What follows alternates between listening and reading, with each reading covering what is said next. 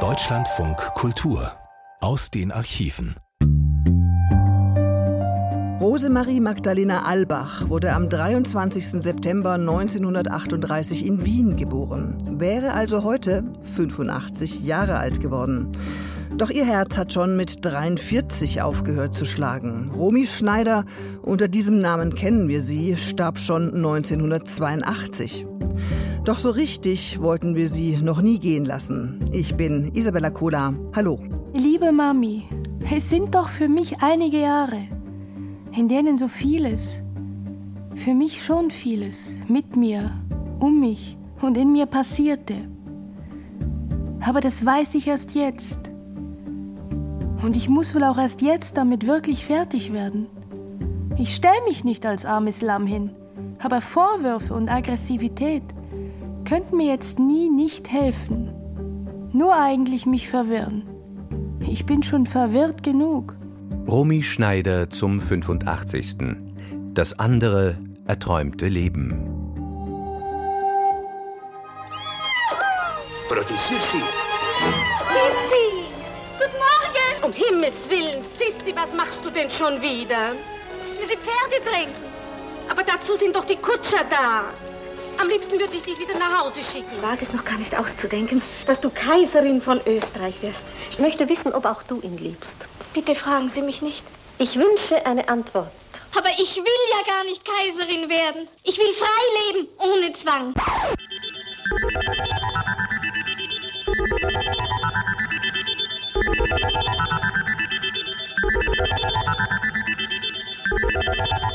Mit den Filmen des Regisseurs Marischka, Sissy 1, 2 und 3, schloss der Teenager an der Hand seiner Mutter zwischen 1955 und 57 einen ungeschriebenen Vertrag mit dem Filmpublikum und der Öffentlichkeit.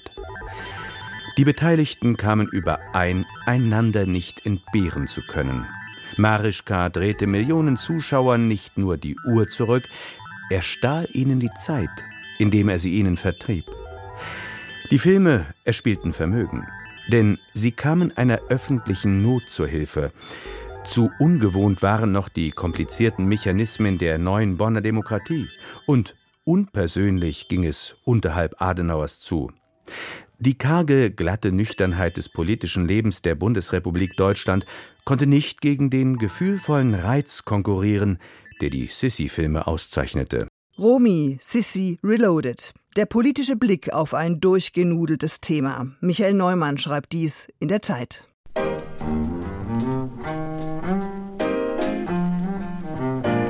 said good morning to you. Good morning.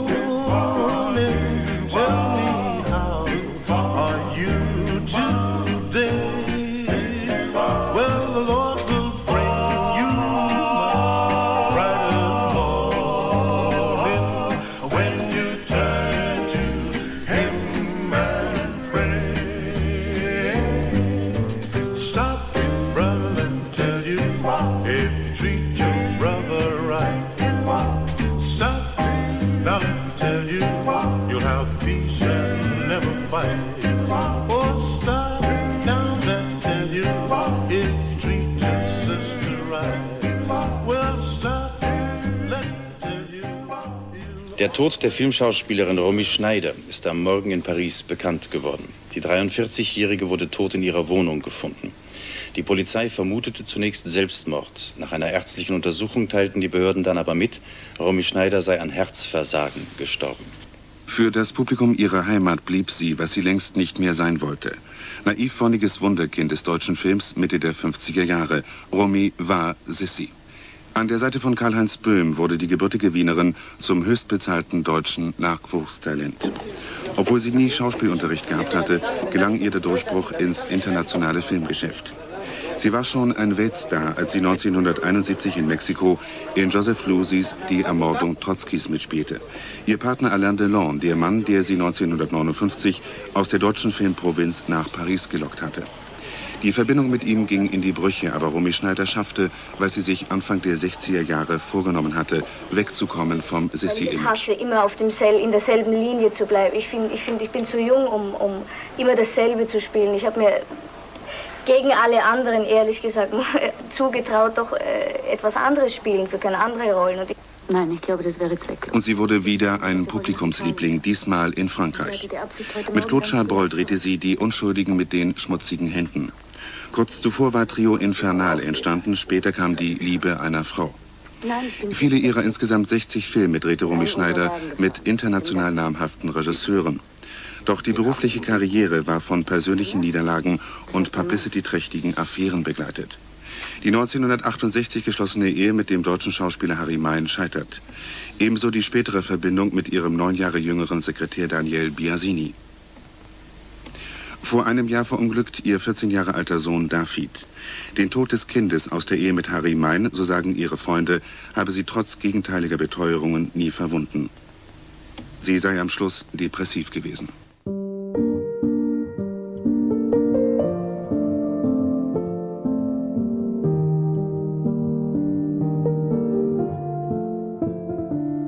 Mami, ich bin dabei, mein ganzes bisheriges Leben völlig und in jeder Beziehung umzukrempeln und zu verändern, neu anzufangen. Ein Anfänger. Das muss und soll so sein. Ich weiß, wo ich beruflich stehe und empfinde mich nicht und hielt mich nie für einen Star, für eine Schauspielerin vielleicht, die besser werden will, mehr erreichen will als andere und dadurch sich selbst das Berufliche immer schwieriger und schwieriger macht. Wenn man noch nicht die Position erreicht hat, beides zu sein, Schauspieler und Star, wobei mir das Erste viel mehr am Herzen liegt. Ich war die Prinzessin nicht nur vor der Kamera, ich war dauernde Prinzessin. Ich war fast sieben Jahre lang Prinzessin. Aber dann wollte ich es halt eines Tages nicht mehr sein. Fast ein Jahrzehnt nach der Sissi-Trilogie hatte Rumi Schneider noch immer ein zwiespältiges Verhältnis zu der Rolle, die sie in den 50er Jahren berühmt werden ließ. 1972 erhielt die Schauspielerin die Gelegenheit, dieses erste Kapitel ihrer Karriere endgültig abzuschließen. Noch einmal schlüpfte sie in die Rolle der Kaiserin. Herrscher wie wir können keine Geschichte mehr machen. Wir sind nichts als Pomp. Elisabeth und Sissi haben nichts gemein. Aus dem süßen Mädel ist eine Frau geworden. Klarsichtig, klug, überlebenstüchtig. Zwischen der Trilogie und Viscontis Ludwig II. liegen 15 Jahre und Romy Schneiders eigener Entwurf eines Künstlerdaseins. 1938 wurde Rosemarie Albach als Tochter des Schauspielerehepaars Wolf Albach-Retti und Magda Schneider in Wien geboren. Nach kurzer Kindheit gab sie schon mit 14 Jahren in Wenn der weiße Flieder wiederblüht ihr Debüt Danach wurde aus Rosemarie Romi und aus der Internatsschülerin ein Leinwandprofi.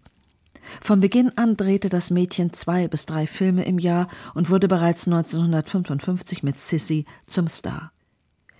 Doch schon bald versuchte Romy Schneider mit realistischeren Rollen in Filmen wie Mädchen in Uniform oder Mon Petit dem allzu braven Prinzessinnenbild entgegenzuwirken.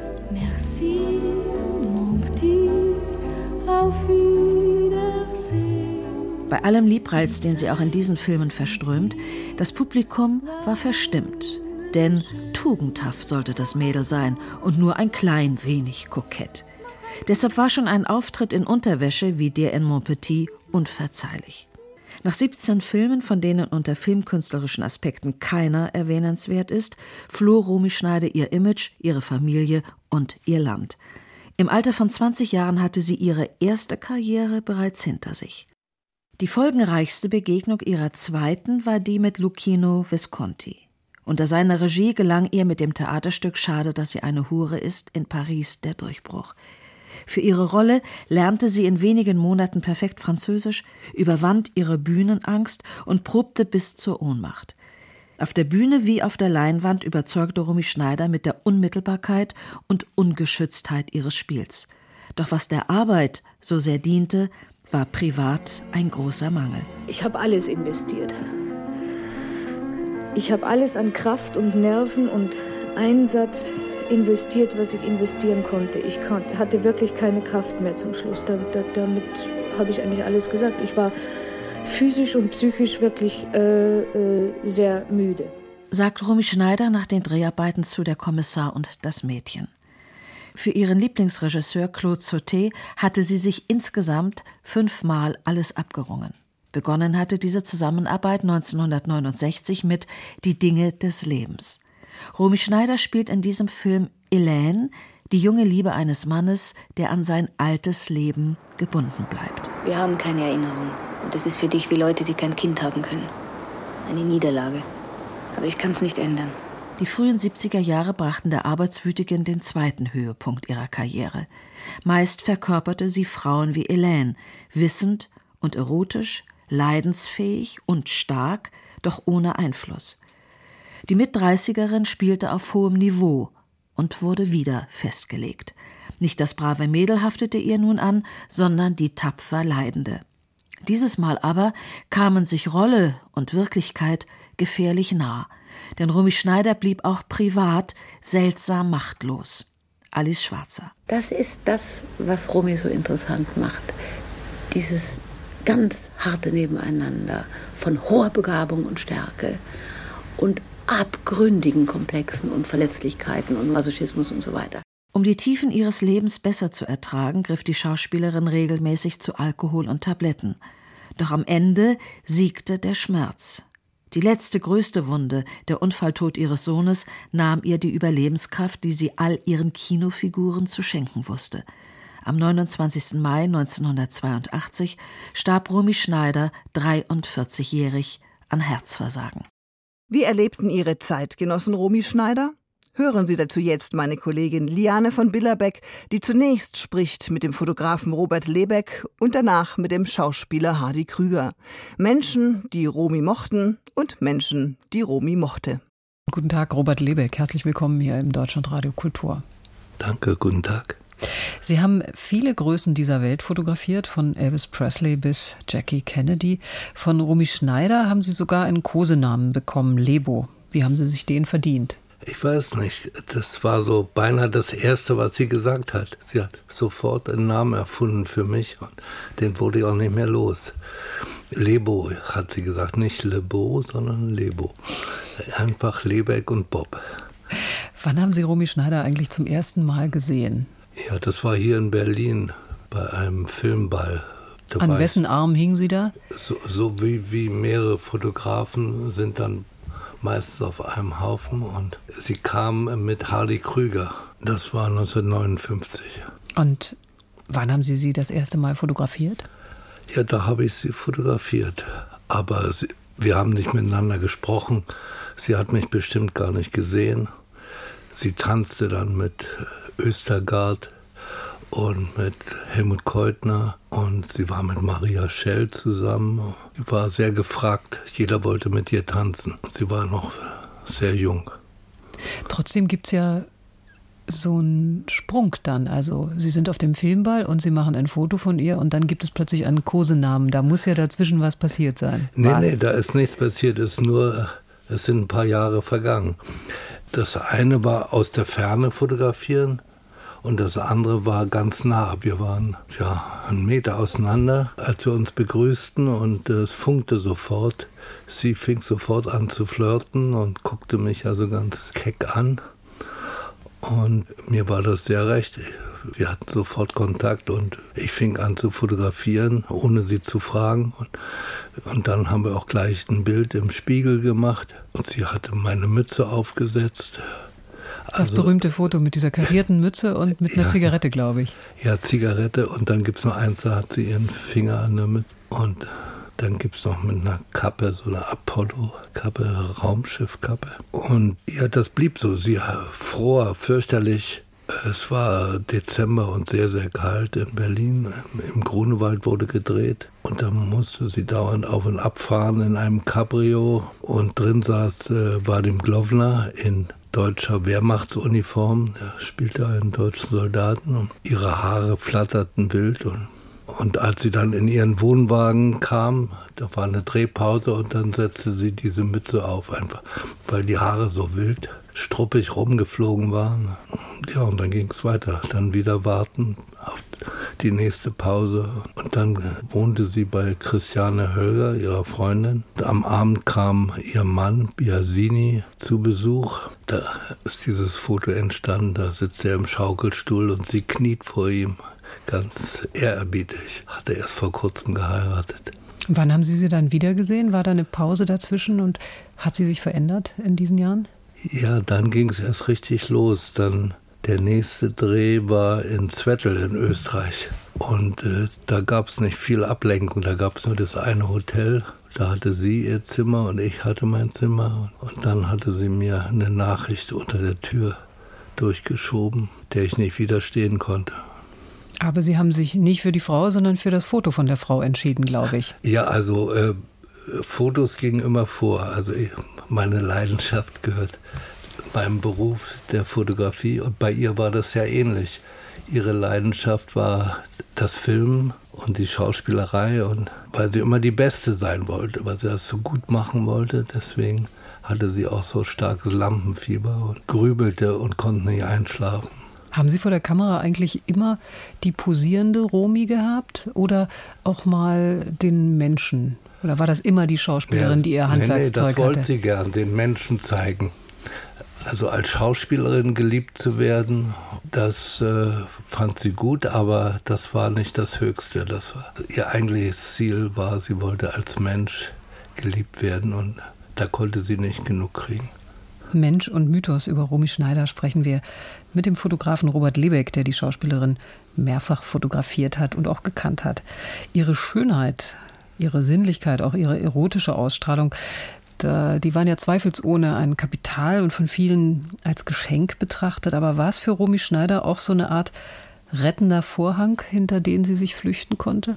Ach Gott, sie hat sich schon beschwert, wenn sie irgendwie wieder einen Artikel gelesen hatte, den sie sich auch hätte schenken können. Sie hatte eben alles immer so ernst genommen. Ja.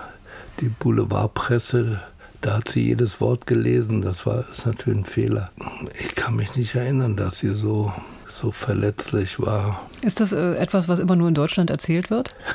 Es gab ja jetzt so, ein, so einen Vorwurf äh, von ihrem letzten Ehemann Biasini, der hat der ARD vorgeworfen, sie würde in dem Film, der gerade gedreht wird, äh, mit Jessica Schwarz in der Hauptrolle, Romy Schneider falsch darstellen. In Wirklichkeit sei die gar nicht so verletzlich gewesen oder verletzbar, sondern eine ziemlich starke Persönlichkeit, die viele Kämpfe ihres Lebens gewonnen hat. Hat er da recht? Hat er eigentlich recht, ja. Da hat er recht. Ja, glaube ich schon. Mein Eindruck war das, ja. Es wird ja immer viel von Tabletten und Alkohol erzählt. Ja, das ist auch richtig. Ja.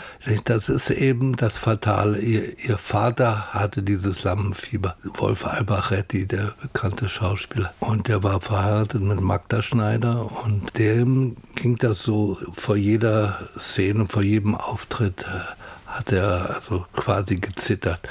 Und Romy, das hat er offenbar vererbt.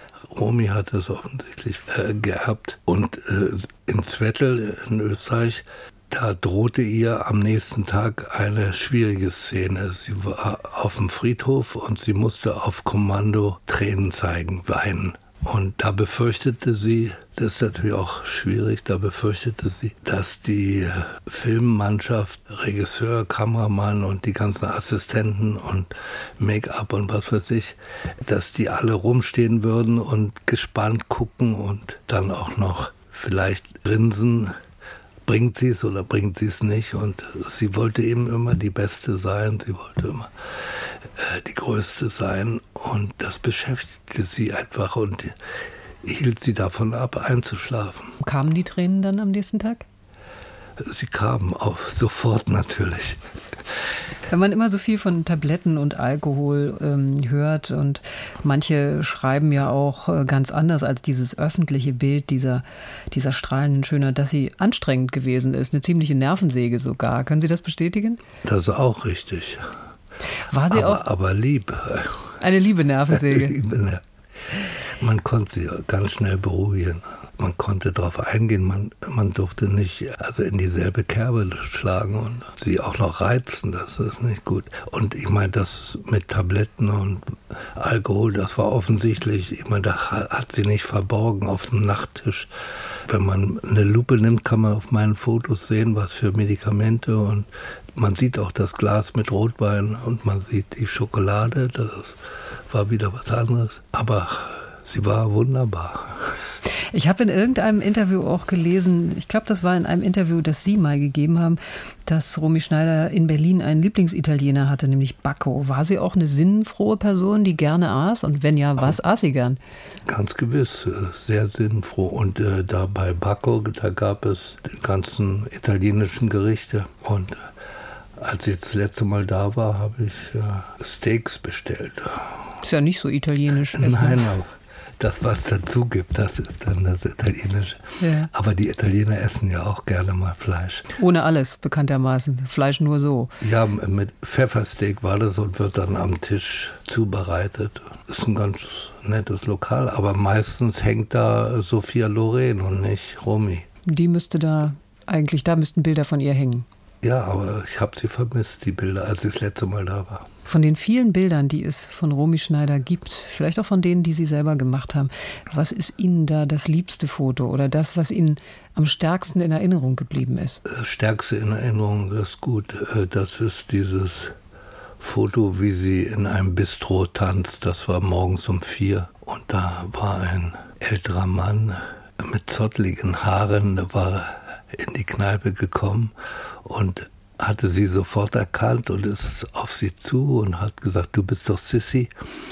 Und jetzt dachten alle, um Gottes Willen, jetzt kriegt sie einen Wutanfall und kratzt ihm die Augen aus, aber nichts geschah. Im Gegenteil, der war so amüsant, der hat ihr so nette Sachen erzählt, dass sie da so aufgestanden ist und mit ihm getanzt hat. Da war gerade Beatles Musik und dann haben die beiden äh, getanzt und sich amüsiert. Äh, später äh, habe ich erfahren, dass es ein Schriftsteller, ein Dichter, der in der bretonischen Sprache war und sehr bekannt in der Gegend. Mensch und Mythos, Romy Schneider, der Fotograf Robert Lebeck war zu Gast bei uns im Studio, dessen Bilder von der Schauspielerin Sie vielleicht auch noch in Erinnerung haben. Ich danke Ihnen schön. Ich danke Ihnen. In Hamburg bin ich jetzt telefonisch mit dem Schauspieler Hardy Krüger verbunden, der wie Romy Schneider einer der ersten internationalen Filmstars aus Deutschland in der Nachkriegszeit war und mit allen Großen seiner Zeit gespielt hat. Einen schönen guten Tag. Einen schönen guten Tag Ihnen und unseren Hörern. Wie ist das für Sie, diese Vorstellung einer 70-jährigen Romy Schneider? Das hätte mich nicht weiter gestört. Ich wäre froh gewesen, sie hätte nicht ein so tragisches und schwieriges Leben gehabt, seit der Mitte ihres Lebens auf jeden Fall. Ich wäre froh, sie wäre heute noch da, denn ich bin mit 80 ja auch nicht mehr so, wie ich war mit 25. Wann sind Sie Romy Schneider eigentlich zum ersten Mal begegnet? Ich habe sie zum ersten Mal gesehen, ihr guten Tag gesagt, zusammen mit Hans Sönker. Da muss sie 15 oder 16 gewesen sein. Sie war damals in dem Film, den Sie auch gerade haben erwähnen lassen, wenn der weiße Flieder wieder blüht. Und sie war ein pausbäckiges junges Mädchen, entzückend.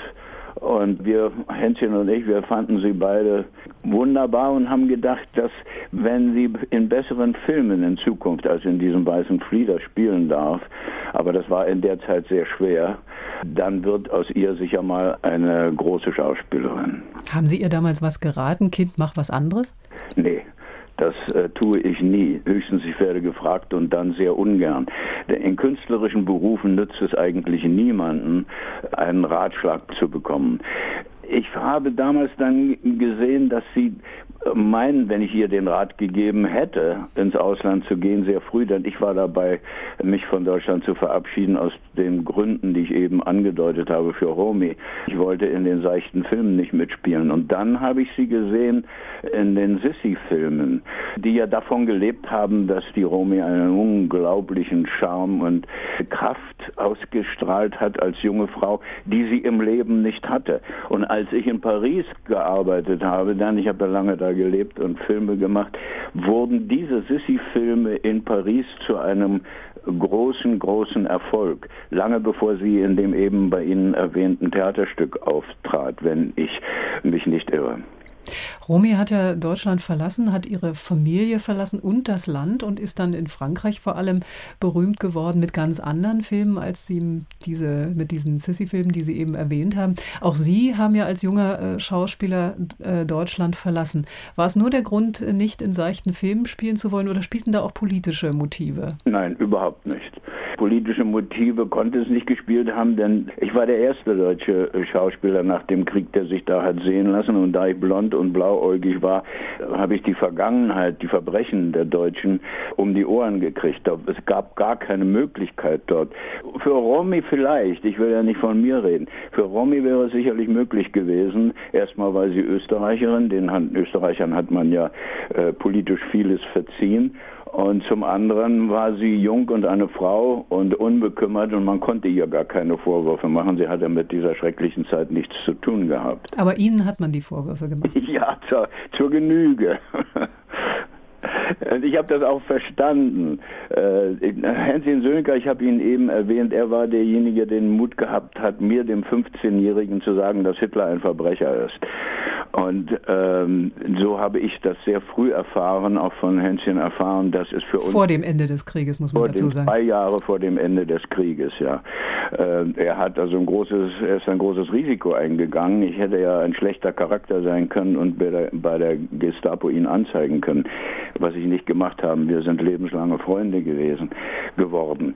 Ähm, also da habe ich schon gewusst, vom Sönker angeregt, dass wir Deutsche, wenn dieser Krieg, der geht ja zu Ende, das war klar, er war verloren, schon zwei Jahre vor Kriegsende, dass wir Deutsche es in anderen Ländern sehr schwer haben werden. Und ich habe trotzdem es gewagt, dahin zu gehen und wollte das mal probieren.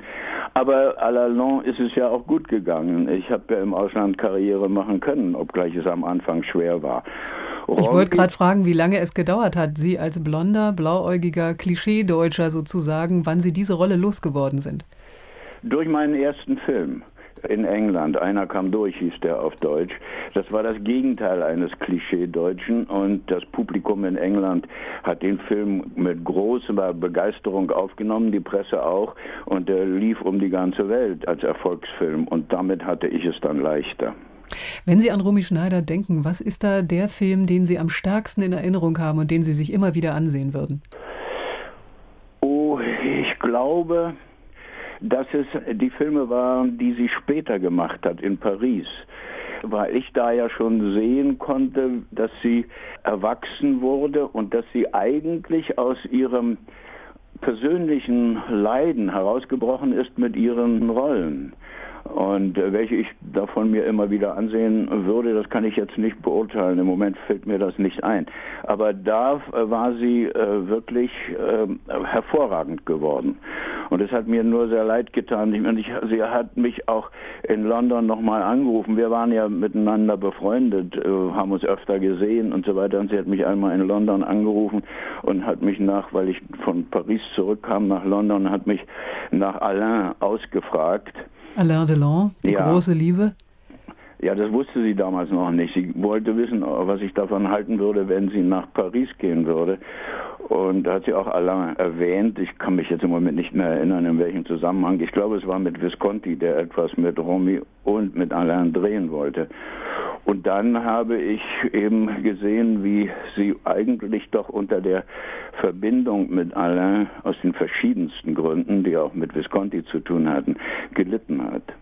Ihr äh, letzter Ehemann Daniel Biasini hat ja sich öffentlich beklagt, dass von Romy immer so das Bild äh, des äh, unglücklichen Wesens gezeichnet äh, würde. Und sie wäre doch, so sagt er, auch eine sehr starke Frau gewesen. Und äh, Robert Lebeck, der Fotograf, hat hier im Interview auch gesagt, sie sei sogar eine Nervensäge gewesen. Wie haben Sie sie in Erinnerung? Äh, nur das Liebenswerte an ihr ist in meiner Erinnerung geblieben. Ich habe sie dann, nachdem sie die Beziehung mit Alain gesehen hat, nur noch einmal auf einem Flughafen kurz getroffen beim Umsteigen in verschiedene Flugzeuge. Äh, dann diesen, den, den Weg nach unten, den sie als Person durchgemacht hat, den habe ich nicht mit ansehen müssen. Aber ich muss widersprechen, sie war keine starke Person. Sie hatte einen sehr unbeugsamen Charakter, aber sie konnte mit der Berühmtheit, die sie ja erreicht hatte auf der ganzen Welt, mit der konnte sie nur sehr schwer umgehen. Sie hat sich auch ausnutzen lassen von verschiedenen Menschen. Wissen Sie, das, äh, das ist eine, das wird da oben, wenn man da oben angekommen ist, wo Romy angekommen war, und zwar recht früh, da oben wird das sehr einsam. Und wenn man nicht den, die Charakterstärke besitzt, das abzuschütteln, was mit dieser Einsamkeit und was mit dieser Berühmtheit zu tun hat, dann wird das Leben sehr, sehr schwer. Hardy Krüger war mein Gesprächspartner. Der Schauspieler war wie Robi Schneider, einer der ersten internationalen Stars aus Deutschland nach dem Zweiten Weltkrieg. Ich danke Ihnen für das Gespräch und alles Gute für Ihren Film. Danke, danke auch für Sie. Wiederhören. Thema jetzt. Romy, die Frau, deren Profession und Leidenschaft die Schauspielerei war und die immer die Beste sein wollte. Entspannung sieht anders aus. Hören Sie das Urteil der Filmkritik auf ihr Gesamtwerk. Die Herren haben die Nachricht von ihrem Tod erst soeben erhalten. Mit dem Tod von Romy Schneider hat eine bis zum letzten Tag erfolgreiche internationale Filmkarriere ihr Ende gefunden. Eine Karriere, deren Stationen wir ein wenig nachzeichnen lassen wollen von Dr. Michael Schwarze, Filmkritiker bei der FAZ, bei der Frankfurter Allgemeinen Zeitung. Guten Tag, Herr Dr. Schwarze. Guten. Ursprünglich sah es ja gar nicht so aus, wenn man an den Start dieser Karriere denkt. Dieser Start erlaubte ja offensichtlich den Kritikern damals nicht, eine große Karriere zu erkennen, vorsichtig ausgedrückt. Frau Schneider wurde ja am Anfang doch eigentlich bei uns sehr abgewertet. Ja, das kann man sagen, dass sie am Anfang wohl eher einen riesigen Publikumserfolg, aber keinen Kritikererfolg hatte. Viele ihrer Hörer werden wahrscheinlich um die Weihnachtszeit diese Sissy-Filme nochmal gesehen haben und doch vielleicht gemerkt haben, dass auch dieses Urteil sehr ungerecht war. Im Nachhinein finde ich diese Filme weit besser, als sie damals gemacht wurden. Verstehe aber auch, dass Romy Schneider sehr, sehr große Angst gehabt hat, sich auf dieses Rollenklischee festlegen zu lassen. Sie hat gelegentlich mal gesagt, es sei ja geradezu gräuslich, wenn sie in einen Supermarkt käme, dass die Leute mit Fingern auf sie deuteten und sagten, guck da, da kommt die Sissy. Sie hat jedenfalls sehr gegen dieses Rollenklischee angekämpft und äh, wie die meisten wahrscheinlich wissen, ist sie dann Ende der 50er Jahre ja auch aus Deutschland weggegangen, nachdem alle Versuche innerhalb des deutschen Films von diesem Sissy-Bild wegzukommen gescheitert sind. Sie hat, wie sich sicher viele erinnern, die Halbzarte gedreht, hat dann nochmal äh, in Monty gedreht. Beides waren ganz große Flops an den Kinokassen und sie ist dann Ende der 50er Jahre nach Paris gegangen. Ja, und da kam dann der eigentliche Welterfolg, nicht? Da kam der Welterfolg, aber er kam, äh, was man vielleicht sich auch nochmal in Erinnerung rufen muss, er kam nicht sehr schnell.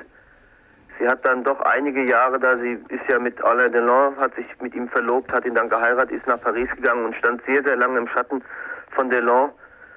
Hat wohl Filmrollen gespielt, aber auch ihr internationaler Durchbruch, der kam sicher mit einer Verspätung von zehn Jahren. Also man kann sagen, sie war vielleicht ein Dutzend Jahre in der Rolle eines Weltstars. Ähm, darf ich vielleicht eine Korrektur anbringen? Äh, glaube ich, verheiratet war sie mit Herrn Delon nicht, nicht? Das ja, war, war Art Verlob, äh, Verlobung. Ja, ja, ja, das ist richtig. Äh, gut, dann kam sie aber mit den größten Regisseuren zusammen und hat mit denen gespielt, nicht? Da war Herr Wells zum Beispiel zu erwähnen.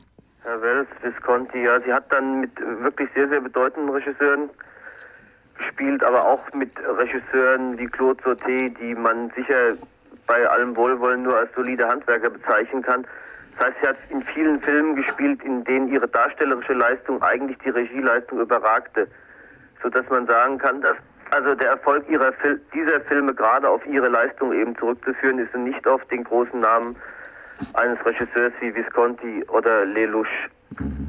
Herr Schwarze, wir haben hier in den Meldungen auch gehört, dass also Ihr letzter Film in Paris äh, volle Häuser macht, dass das auch noch ein ganz großer Erfolg ist. Und da kommt natürlich dann die Frage, nach, nach einer, in einer, immer noch in einer solch erfolgreichen Karriere, dieses Ende, von dem wir ja nun inzwischen nicht mehr genau wissen, ob es wirklich Selbstmord ist. Ich hoffe, Sie haben mitgehört, was wir aus ja, Paris ja. gerade gehört haben. Aber vielleicht noch etwas zur privaten Seite von Frau Schneider, das ja wirklich in letzter Zeit gerade von tragischen Ereignissen überschattet war. Nicht? Es ging ja los mit dem Selbstmord ihres ehemaligen Ehemannes Mein. Ja, ich meine, es ging vielleicht, wenn man ganz weit zurückgeht, los schon mit der Trennung ihrer Eltern 53. Sie ist ja nicht in, in sehr glücklichen Familienverhältnissen aufgewachsen. Sie haben sehr richtig erwähnt, den Selbstmord ihres Mannes, den Tod ihres Kindes. Da hat sich in diesem Leben sicher einiges an Unglück auch äh, zusammengefunden, was sicher so der platten Vorstellung widerspricht des eines glücklichen Lebens. Und wenn man, ich meine, es ist klar, man weiß es im Moment nicht, äh, ob es Selbstmord war, war es ein Unglücksfall. Aber ich finde doch, wenn man sich an einige ihrer Worte erinnert, äh, das macht dann doch äh, sehr, sehr betreten. Also etwa hat sie einmal gesagt, einmal bist du oben und morgen bist du unten und wirst wie eine heiße Kartoffel zertreten. Also in der Frau war schon eine sehr, sehr große Angst, äh, irgendwann mal über den Zenit ihres Könnens, ihres Ruhms hinwegzukommen eine große Angst und eine große Einsamkeit, glaube ich. Und wie immer das Ergebnis der Untersuchung ausgehen wird, was wohl die Ursache ist, glaube ich doch, dass man von einer gewissen Tragik in diesem Leben reden kann. Besonders eben dieses Ereignis vor einem Jahr, der Unfalltod des Kindes, hat ja wohl eine große Wandlung bei ihr bedeutet. Sie ging ja seit diesem äh, Zeitpunkt nicht mehr in die Öffentlichkeit. Ja, sie hat, äh, es war, ich habe sie einmal kennenlernen dürfen und es ist eine sehr, es war, ist eine sehr scheue, in sich verschlossene Frau gewesen, die wirklich sehr schwer zugänglich war und die, wenn man mit ihr redete, auch immer wieder von ihrer Angst vor der Presse, vor den Medien gesprochen hat. Und ich muss sagen, äh, wenn man mal so zurückdenkt, was über sie alles geschrieben ist, es war bestimmt nicht nur Feines und man hat sie auch gerade nach dem Tod ihres Sohnes in einer Weise bedrängt und umlagert und äh, sie war von Fotografen umdrängt von. Es war, äh, sie hat sicher äh, die Öffentlichkeit, sagen wir mal, oder die veröffentlichte Meinung hat es sicher an dem notwendigen Takt oft fehlen lassen und hat diese Frau in einer gewissen Weise auch in die Enge getrieben. Herr Schwarze, vielen Dank nach Frankfurt. Wiederhören. Danke, mich wiedersehen. Tja, und nun wird diese veröffentlichte Meinung ganz anders über Romy Schneider reden. Das waren zum äh, Tode von Romy Schneider Stimmen aus Paris und aus Frankfurt, Hans-Joachim Kruse aus der französischen Hauptstadt und Dr. Michael Schwarze, Filmkritiker bei der Frankfurter Allgemeinen Zeitung.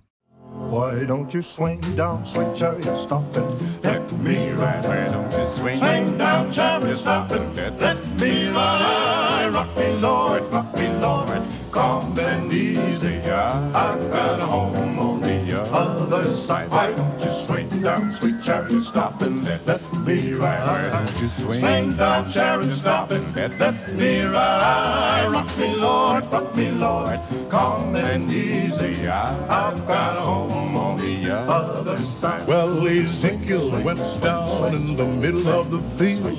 Thought he heard a rumble from the chariot wheel. He wasn't so particular about the chariot wheel.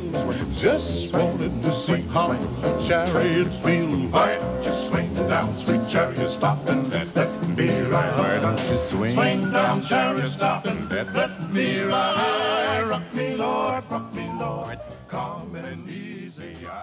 Wir ergänzen die bereits vernommenen Stimmen aus Paris. Frankreich war zu Romis Fluchtpunkt geworden, beruflich wie privat und weit über Alain Delon hinaus. Nach Paris floh Romy vor dem Schatten von Sissi und hier blieb sie bis zuletzt. Und die Franzosen finden sowieso, dass sie ihnen gehört. Die Geschichte einer Leidenschaft, die auf Gegenseitigkeit beruht. Unsere Paris-Korrespondentin Angela Ulrich hat die Franzosen befragt und Romys Grab besucht. Romy Schneider. In Frankreich ist sie viel mehr als Sissy. Noch zum Jahrtausendwechsel haben sie die Franzosen zu ihrer Lieblingsschauspielerin des Jahrhunderts gewählt. Wir betrachten sie als Französin. Sie hat so schöne Filme in Frankreich gemacht. Wir lieben und verehren sie hier. Für mich ist sie ein Mythos. Sie hatte Klasse, war intelligent. Für mich etwas ganz Besonderes. Spurensuche bei Paris. Es ist ein 500-Seelendorf im Westen der Hauptstadt, in dem Romy Schneider begraben liegt. Boissy sans savoir. Kornfelder, eine Schule, eine Dorfkirche mit Friedhof. Ihr Grab ist schlicht. Eine helle Steinplatte, Rosemarie Albach steht darauf, Romis Geburtsname. Darüber ist der Name ihres Sohnes David eingemeißelt, der 14-Jährige, der starb, als er einen spitzen Zaun überkletterte. Hier in Boissy sind beide gemeinsam begraben. Die Steinplatte ist geschmückt mit frischen Blumen. Mitglieder eines Romy-Fanclubs kümmern sich darum. Jean-Pierre Corby ist Bürgermeister von Boissy.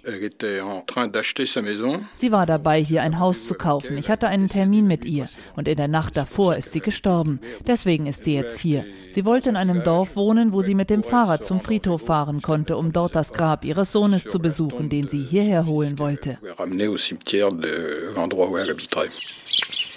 Nah am Friedhof kratzt Robert Janssens Unkraut aus der Steinmauer um ihr Grundstück. Sie ist 80 und hat damals den Krämerladen geführt. Sie ist an einem Samstag gestorben. Ich habe es im Radio gehört und gedacht, das ist doch nicht möglich. Am Tag ihrer Beisetzung war Boissy gesperrt. Wir wollten hier keine Menschenmassen. Ich habe eine Vitrine in meinem Laden gemacht mit Postkarten von Romy. Sie hatte ein merkwürdiges Leben. Ein Leben, das auf der Leinwand als Sissy begann in den 50 50ern.